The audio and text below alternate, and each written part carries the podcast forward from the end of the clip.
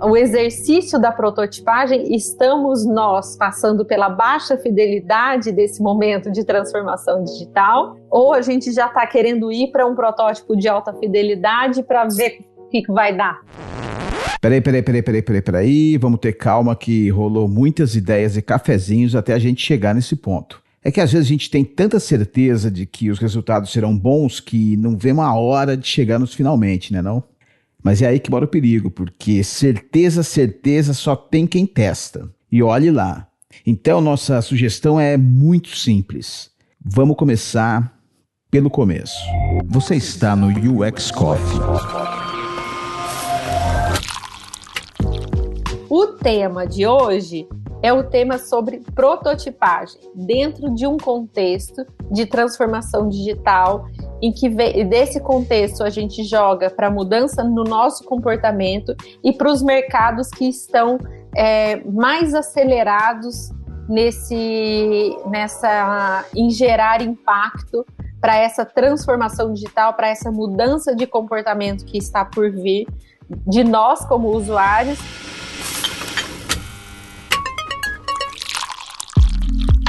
O UX Coffee ganhou sua versão virtual que acontece nas primeiras segundas-feiras de todo mês e é sempre aberto à participação de todos. Você, por exemplo, pode participar. É só querer e se inscrever com antecedência. A gente vai deixar o link para inscrição no artigo que acompanha este episódio. Aliás, este artigo traz as fontes das informações que aqui foram citadas e mais algumas dicas para quem quiser se aprofundar no tema. E o que você vai ouvir agora é a quarta edição deste UX Coffee virtual, que contou com a presença de Poliana Alves, Karina Teixeira, Alexei José, Débora Rapp, Mariana Moreno, Tiago Rocha, Thaís Martinho, Tatiana Tosi, Maurício Damberg e a anfitriã Melina Alves. Eu, como usuária, e não sou da área técnica como vocês, Protótipo é um teste de alguma coisa que vai ser lançada. Só que para mim, a questão do, do protótipo nessa aceleração ou desaceleração digital, eu tenho um olhar é sobre o aumento da desigualdade social. Porque o protótipo necessariamente ele envolve, não necessariamente, meu conceito, posso estar errado, ele envolve essa interface tecnológica e as atualizações recorrentes de software, no processo de digitalização. E aí eu acho que isso vai gerar um abismo social maior do que a gente já enfrenta, assim, no meu ponto de vista. Porque Boa. existe uma aceleração da curva de digitalização, só que muita gente está de fora. Sobre conceito, para mim é de fato alguma coisa que está ainda em estudo, né? Seja um produto, seja um serviço, seja uma ferramenta, e está ali disponível para ser explorado e examinado as suas funções e o que funciona e o que não funciona. É, para mim é mais ou menos isso que é um protótipo. Pra, pra eu, vejo, eu, eu, vejo como um rascunho, entendeu? É, exato. Eu posso um escrever, ler essas coisas todas. Então, para mim, é isso aí. Você escreve um rascunho. Você, ah, ah, meu, vou escrever, sei lá, um artigo, vou escrever um livro. Você escreve um rascunho, escreve um rascunho dos dois primeiros capítulos, vamos dizer. Você manda para quatro, cinco, seis pessoas que você confia, que você sabe que a pessoa vai te dar uma, uma, um, um retorno é, é, verdadeiro. Não vai falar, ai, tá ótimo, pra, só para te agradar. Vai fazer uma crítica construtiva. Você escolhe, né, o leitor, na real se é aquele usuário do livro que vai, que está interessado naquela história que você está Então, por exemplo, você não vai escrever uma, uma história de terror e mandar para quem quer, gosta de ler conto infantil. Ah, para mim, um protótipo é, é uma, um, mais do que isso, é um lugar onde você pode testar, né?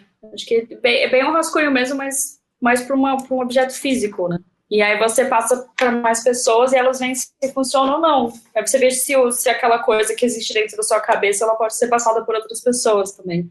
Para mim, o protótipo tem uma relação direta com viabilizar. Né? Uhum. Tudo isso que todo mundo falou, para mim, no final, ele converge para. É uma maneira de tangibilizar, de viabilizar, né? testando, validando, checando, tanto estratégia de negócio, é, público, perfil, funcionalidades, né? Mas é uma maneira de viabilizar, né? Isso não significa que é, ele vai ser super barato, eu sei que depende muito do que é, né? De toda a complexidade, mas é, tem a ver com uma visão mais tática e prática para mim, né? De pôr a mão na massa, vamos fazer, vamos validar o que se teve pesquisa antes e não teve. Não é porque é, já tem um desenho que você não consegue é, ir adiante, né? Então, para mim, ele tem esse significado somado ao que todo mundo falou. Legal. Juntando, juntando isso que a Débora e a, a Mariana falou, o protótipo ele não é real, se você não precisar também que ele seja real, né? Você, essa, a vantagem de você fazer a simulação com o protótipo, eu acho um dos pontos mais divertidos do protótipo. Você consegue testar cor, forma e até mesmo a função com uma mentirinha, com um mockup, que até para um teste de MVP ou coisas do tipo, você conseguir transmitir essa ideia de funcionalidade, de cores, de forma, com um, uma, uma mentirinha. Bom, o meu, a minha visão de protótipo não é, ela pode ser ou não um produto final. É, eu gosto de ver produtos finais como protótipo. Até um produto final, eu gosto de classificar ele como protótipo, é meu ponto de vista. Por quê? É, porque mostra, de certa forma, de que mesmo um produto final, ele também está para teste. É, ele só é uma decisão de alta fidelidade. Então, ele é uma provocação mesmo que eu gosto de fazer nos clientes, na equipe. Quando a Dux usa o termo protótipo, não significa que a gente não está entregando o produto final mas significa que a gente está provocando o cliente de olhar o seu próprio produto, mesmo que final, em alta fidelidade, com código, mas também ainda assim ele está sendo colocado para teste. E se ele está sendo colocado para teste, ele está também é, ele também tem uma necessidade de validação, de performance, de monitoramento. E aí, os níveis de protótipo, eles têm a baixa fidelidade e a alta fidelidade. Quando a gente trabalha mais a parte da baixa fidelidade, significa que a gente está mais olhando para a estratégia, está mais próximo da estratégia. Quando a gente chega para alta fidelidade ou, valida, ou, valid, ou intermediário, a gente está aí sim a gente está se aproximando da viabilidade, do tático. Então, a gente pode prototipar intenções, isso na linha do design thinking, né? Você prototipa conceitos, intenções, como com ferramenta de sketching, de, de desenho coletivo, mas com uma visão ainda de tangibilizar uma estratégia. Recentemente a gente publicou um artigo que trata de prototipagem, MVP e design thinking, e acredite, traz até o Metallica para a roda da conversa. Como você já deve saber, o link para ele está no artigo referente a esse episódio. Se a gente falar o mesmo termo, usar o termo protótipo, para quem vem da cultura do design de produto, do design de interação, de Lean UX, é muito delicado, porque o termo protótipo para determinado grupo de pessoas e de culturas gerenciais, você pode induzir ao erro no projeto. Porque o protótipo para eles já tem cor, já tem navegação, pode ter até um front-end já. Então, quando não é o. Então, é uma galera que está muito habituada ao protótipo de alta fidelidade. E, e esse protótipo esquemático ainda, que é o protótipo de design thinking, que é ele não é ele não é convergente, né? É o mesmo nome, mas não é convergente como entrega. Então você pode, se tiver uma explicação do que é, você pode gerar é, o nível do protótipo, você pode gerar um entendimento errado sobre o, a entrega que está sendo colocada. Você não está certo é, da solução que você está propondo e você quer conversar com o seu chefe. Você pode prototipar uma solução para ir para essa reunião com o seu chefe, para que ele possa compreender melhor o seu ponto de vista. Então, também é uma ferramenta pessoal do indivíduo, independente se ele é designer de produtos, de interação ou não, para que ele possa esclarecer sobre o, o ponto de vista dele para mais pessoas. Nem todo mundo que está envolvido tem o mesmo conhecimento ou consegue vislumbrar tecnicamente ou conceitualmente alguns itens e o protótipo consegue fazer esse, essa tangibilização nivelando a visão de todo mundo. E também pode otimizar esforços de você fazer esse caminho de validação antes de ir para um algo muito mais elaborado com mais profundidade e densidade de investimento de tempo e de recursos em geral. E também te ajuda a entender processo a entender o fluxo, aonde está errado, aonde que pode melhorar, aonde que está, aonde que tem uns formatos que funcionam e, e as coisas que a gente está supondo que pode dar certo e o que, que não está dando certo nesse caminho, né? E também o que às vezes para a gente é um fluxo correto, às vezes não é não é o, o fluxo que está que tá ali acontecendo no, no dia a dia, né? Eu acho que o, o protótipo hoje se a gente pode dizer, ele é aquele que ele é o primeiro passo para a materialização de, de uma inovação. Mas que tipo de, de questões é, vocês acham que vale a pena a gente começar a pensar pensando nessa relação da importância do mercado financeiro dentro desse contexto que a gente está vivendo de transformação digital. O lance que a gente conversou recentemente, o lance de, você, do, do, de repente o banco ele desaparece como uma instituição, você não tem mais aquela instituição bancária. Eu sinto isso com o Nubank, parece que não tem, entendeu? É totalmente diferente de todos os outros, cara. Eu, eu não tenho um banco. Entendeu? Eu tenho um lugar lá que eu passo dinheiro para cá, passo dinheiro para cá, recebo, vou, pago e tal, e pum. Só, só o gancho quebrou. Então, na verdade, a gente está falando de é, consequência. Uma das consequências é ele conseguir ser um facilitador dessa, dessa, dessa sua necessidade de, de, serviços bancários que a gente precisa. Então, consequência é, é eles melhorarem tanto a ponto de gerar uma, uma, uma sensação de nossa, Parece que eu não tenho nem um intermediário. Tem, nem, nem tem um intermediário, ou seja, e todo o conceito que a gente tinha de dificuldade, de burocracia, de, de falta de acesso, de repente foi solucionado com uma boa experiência de usabilidade, de interação. De repente, isso. Então, um dos papéis é isso: tirar a burocracia e deixar o usuário mais livre e com mais autonomia e mais uh, com um sistema que simples de usar, né? Dos dados e do arsenal que a gente tem de histórico de segurança da informação. A gente poderia ser um Google de segurança da informação. Por que, que não pode, não tem um Google de segurança da informação brasileiro? Que vai dar boas práticas, que vai falar isso pode, isso não pode, mas isso gera risco, você não deve falar assim, você tem que fazer. O mesmo que a gente usou para desenhar softwares, a gente poderia usar isso como cultura de privacidade, de educação, de cuidar, de zelar do nosso usuário com a mesma eficiência que os desenvolvedores fazem para exercer o trabalho que eles têm. É, como é que como é que a gente transforma é, e dá poder para esse usuário, para ele dizer, não, olha, esse dado você pode usar, não empresa, esse dado você não pode usar. É, olha, esse dado é do todo, esse dado é meu, né? A, o limite, a linha tênue aí, né?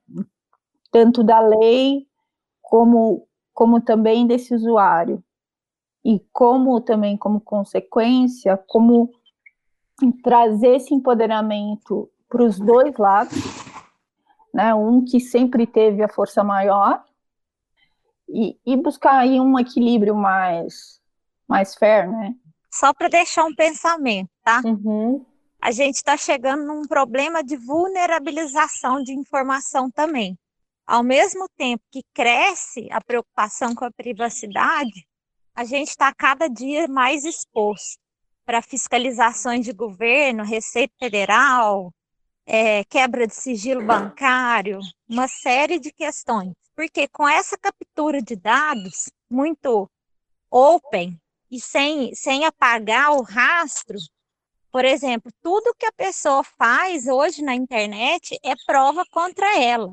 Vocês vejam as mensagens de WhatsApp, essas questões aí também de, de banco, é, se a pessoa viajou, não pagou tributo, foi para o exterior, ela mostra riqueza. Então, começa a ter também uma vulnerabilização e, e o usuário, ele acaba virando vítima dessa, dessa condição da digitalização em excesso. Porque a requisição judicial é, ou da Receita ou dos órgãos de fiscalização não passa pelo consentimento da pessoa. Então, se houver uma requisição, uma quebra de sigilo, ou para abrir um IP de um computador, isso não tem consentimento do usuário. Isso, isso é faz consequência muito nociva, eu vejo. Assim, nociva. Assim, nos direitos e liberdades individuais. Porque antes de existir o sistema é, digital, as pessoas elas tinham uma vida mais livre. Hoje em uhum. dia, a liberdade é vigiada, de fato. É, e ainda pode adicionar mais uma aí, né? Se você tiver um drone por aí, então sua privacidade já era. A nossa sociedade é uma sociedade que acredita mais no digital do que no real. Vou te dar um exemplo, tá? Alguém fala alguma coisa para você. Olha, numa reunião, você está numa reunião, você fala assim: olha, isso daqui é assim, por A mais B, e você tem que fazer isso porque é assim que funciona. Se você tiver um levemente desconfiar, você vai fazer o quê? Vai dar um Google. Por quê? Porque a informação do especialista, ou que ele fala, ou, ou que essa pessoa representa, nada é tão mais confiável do que um Google, entendeu? Isso. Então, o qual é o papel do especialista qual é o papel da integridade da informação por vias não digitalizadas? O quanto nós vamos ou não acreditar em fatos que não são algoritmos, entendeu? A gente, a gente compartilha porque a gente achou interessante, engraçado ou, ou extremamente esquisito. A gente compartilha, mas a gente não tem um hábito de validar a fonte. E aí, puxando para a nossa história do protótipo, nós estamos prototipando o nosso próprio futuro de transformação digital como reais usuários? Será que nós estamos fazendo esse exercício de validar se eu quero antes de aderir, de testar essa hipótese antes de dizer sim ou não? A maioria das pessoas te passa e se você vai perguntar onde você viu isso, quem te contou, nego não vai te uhum. falar assim, ah, eu vi, eu vi na Folha, eu li no Estadão, eu vi sei lá onde. Ele vai falar na internet, cara. É como isso aí, não. É, é, é, é, a internet é meio, é meio que, sei lá, é, é, é, um troço onipresente, assim, que você não questiona porque deu, deu na internet. Quando juridicamente surgiram os contratos de adesão, antes do Código de Defesa do Consumidor, as empresas alegaram a praticidade porque o serviço cresceu em massa e teriam que ter contratos com cláusula padrão. O usuário, ele não podia e ele não pode mudar um contrato de adesão. Essa condição do protótipo, para mim, ela é a mesma coisa. Tipo assim, a gente não vai conseguir, se não tiver um coletivo muito forte de usuários, exigir uma melhoria de privacidade ou apagar os rastros ou não deixar dados, porque você é compelido a aceitar, entendeu? Os contratos de adesão, eles vieram para o sistema. Então, se você não aceita, não clica, você não usa. Você recebe um contrato, você quer contratar um serviço, você quer fazer alguma coisa. Vamos supor que aquele trecho você discorda, mas você precisa do serviço para ontem. Você não consegue abrir diálogo com o jurídico, com compras ou com qualquer outra questão, no mesmo tempo da, da negativa ou do ajuste ou das possibilidades, né? Tem um, você entra nos sites, aparece o que não aparecia antes, que era aquele negócio dos cookies, que os caras te avisam, né? Que, que tem o lance do Google. que aceita ou, ou, ou não são todos os, os, os, sites que você entra que o cara te dá uma opção para você uh, continuar navegando sem aceitar ou mesmo ler o troço. É uhum. aceita ou cai fora, cara. Uhum. Olha, é, é, fala é, disso. Cara, é, é impressionante. Ficou, é igual, é, a, a Poli, é igual a Poli falou, cara.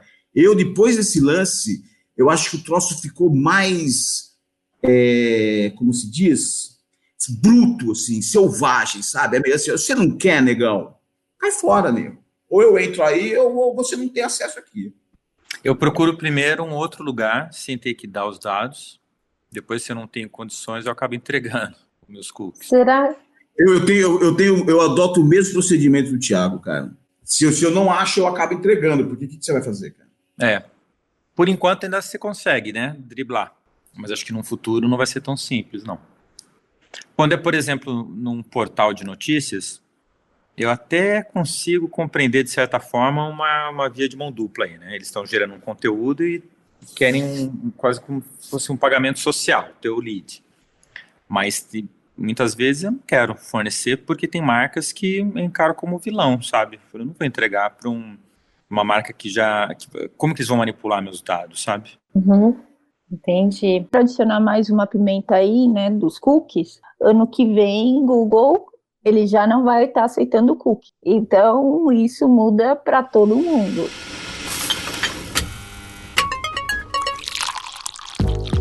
Mas eu gostaria de fazer uma provocação para nós, quanto usuários de dados, uh, ah, para nós, quanto é, quanto também impactados desse, dessa transformação digital que provavelmente o mercado financeiro vai acelerar devido à questão de que nós não temos condições de acessar presencialmente como a gente tinha antes, né? Esse fluxo, eu acredito que vai que um dos setores que mais vai acelerar a nossa transformação digital vai ser o mercado financeiro, por quê? porque hoje ele tem uma lei que permite, que é a, que é a lei do Banco Central, que permite a, a, abertura dos bancos, que é o Open Banking, né, o conceito do banco aberto, aberto no sentido de, de tecnologia, né, em que o banco pode é, servir com seus serviços financeiros em outros ambientes que não seja o seu ambiente proprietário. Então, a tecnologia de um banco pode estar, por exemplo, numa loja, no marketplace, né? Você pode acessar ou não seus dados, ou acessar ou não o serviço bancário a partir disso.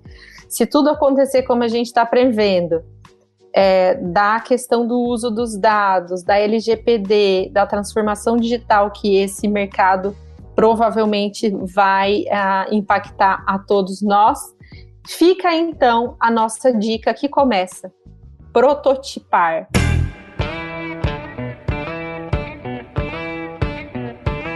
E aí, curtiu o cafezinho?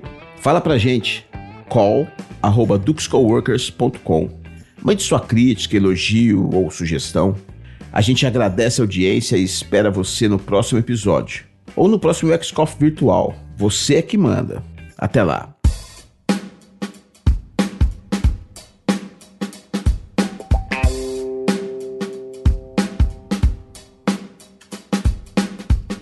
Esse podcast foi produzido por Dux Coworkers.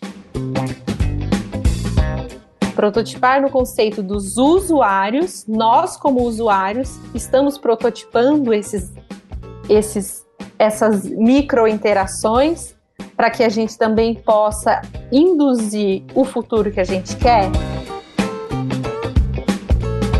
E traz o que rolou na quarta edição do UX Coffee Virtual. Outra, nós, como criadores de produtos, estamos orientando os nossos clientes a prototipar mais soluções, a testar mais, para validar todos esses impactos. Olha quantas consequências a gente falou, gente. Criação Dux Coworkers. Sobre os caminhos a, a, a criação de cultura e consciência, a vulnerabilidade da população que, que, é uma preocupação né, a, a, da vulnerabilidade dos dados e o excesso de, de má interpretação desses dados que não permite o diálogo por parte do usuário, aceitou, está aqui seu rastro digital. Amanhã está usando um tribunal, né? Rastro digital como é uma coisa que eu estou dando risada, mas é uma provável consequência que a gente tem que ter a consciência de que a hiperdigitalização pode chegar nesse nível, inclusive do tribunal. Porque para as empresas está estreitando. Né? A LGPD é um estreitamento da conscientização do, do uso da tecnologia e dos dados de outras pessoas por parte do PJ. Pode ser que aconteça por parte da pessoa física também. Você, usuário, se você fizer algo, tal, tal, tal, se você der aceite, tal, tal, tal, você pode ser criminalizado. Roteiro Dux Coworkers. Quanto nós, quanto sociedade, vamos ainda acreditar que vi na internet é algo onipresente, né? Mas por outro lado, e verdadeiro, né? E não e inquestionável. Mas por outro lado, a gente sabe o poder da inteligência coletiva que o Wikipedia representa. Locução: Alexei José toma das informações de muitas pessoas e não é um algoritmo, acho que, acho, acho que é aí que é o ponto. O Wikipedia não é um algoritmo, são pessoas colaborando. Talvez é esse o caminho, talvez seja esse o caminho da colaboração dos indivíduos, das personalidades, dos especialistas, para que a gente não, não crie um algoritmo da verdade. Edição e milagres sonoros Gui de la Coleta. Eu não vou confiar no que um grupo de desenvolvedores fez para mim. Talvez eu tenha que confiar no que o grupo de uma massa de população crítica revisou para mim. Direção Melina Alves. Está no momento propício para testarmos. Todos nós estamos testando novas experiências diante de tudo que está acontecendo. Eu acho que isso é, pode ser que a gente ainda não tenha uma visão de prototipação para nós mesmos e essa a gente tem um cenário que está nos provocando a experimentar, a viver e a buscar novas experiências. Talvez seja um bom cenário para essa cultura de prototipação, para essa cultura de buscar um pouco mais de conhecimento, da gente se apropriar um pouco mais dessas jornadas que a gente só saía aceitando, ok, ok, ok, porque eu preciso. Não sei, tenho pensado um pouco nisso, sabe?